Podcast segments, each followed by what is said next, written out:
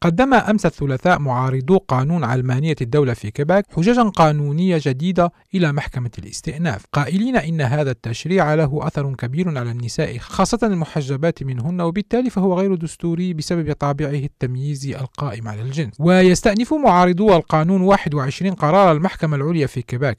والتي رفضت الصيف الماضي تعليق بعض أحكام قانون علمانية الدولة ريثما يتم البت في القضية والذي قد يستغرق شهورا أو حتى سنوات قبل الوصول إلى المحكمة العليا في كندا. وتتكون مجموعة المستأنفين من محامي المجلس الوطني للمسلمين الكنديين وجمعية الحريات المدنية الكندية وطالبت كلية التربية التي ترتدي الحجاب إشراق نور الحق. وأكدت المجموعة أمام محكمة الاستئناف أن قانون العلمانية يتعارض بشكل مباشر مع المادة 28 من الشرعة الكندية للحقوق والحريات التي تضمن المساواة في الحقوق بين الجنسين. وتقول المحامية أولغا ريتكو دخل قانون علمانية الدولة حيز التطبيق الآن ونرى أن آثاره تطال إلى حد كبير إن لم نقل حصريا النساء. ويحظر القانون الذي تم إقراره في يونيو حزيران الماضي في الجمعية الوطنية في كيباك ارتداء الرموز الدينية على موظفي الدولة في وضع السلطة مثل الشرطة والقضاة وحراس السجون وكذلك المعلمين والمعلمات في شبكة المدارس العمومية. وكان القاضي ميشيل بيرجو من المحكمة العليا في كيباك قد خلص في الثامن عشر يوليو تموز الماضي أن الطاعنين في القانون القانون لم يثبتوا أنه ضار بما فيه الكفاية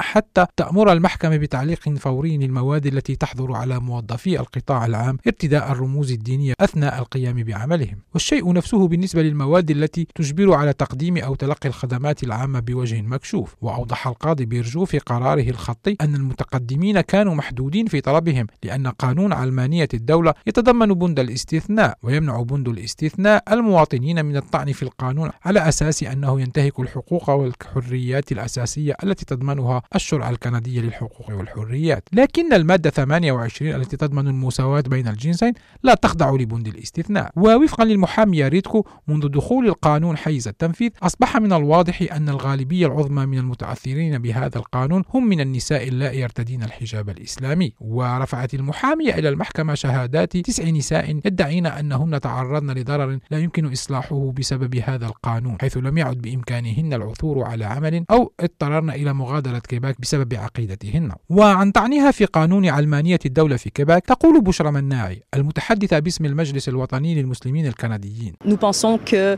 les préjudices sont importants lorsque vous n'avez plus d'horizon professionnel alors que vous avez étudié pendant des années, lorsque vous avez cru que vous allez toujours devenir enseignante et que pour le faire vous devez vous déplacer ailleurs, ce sont des préjudices.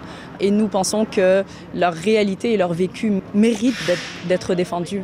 نعتقد أن الضرر الذي تتعرض له هؤلاء النساء كبير فعندما لا يصبح لديك أفق مهني بعدما كنت تدرس لسنوات وأنت تعتقد أنك ستصبح مدرسا ويجب عليك الانتقال إلى مقاطعة أخرى للعمل كل هذا ضرر. ونحن نعتقد أن واقعهن وما يواجهنه يستحق أن ندافع عنه كما تقول بشرى مناعي. وقال محامي وزارة العدل في كيباك إريك كونتان إن النظام القضائي الكندي يفترض أن القوانين التي تقرها الهيئات التشريعية المنتخبة لا تخالف المصلحة العامة وأضاف أنه من النادر أيضا أيضا أن تقوم المحكمة بتعليق بعض أحكام القانون أثناء نظر المحاكم في أسسه الموضوعية وستصدر محكمة الاستئناف قرارها في الأسابيع أو الأشهر المقبلة.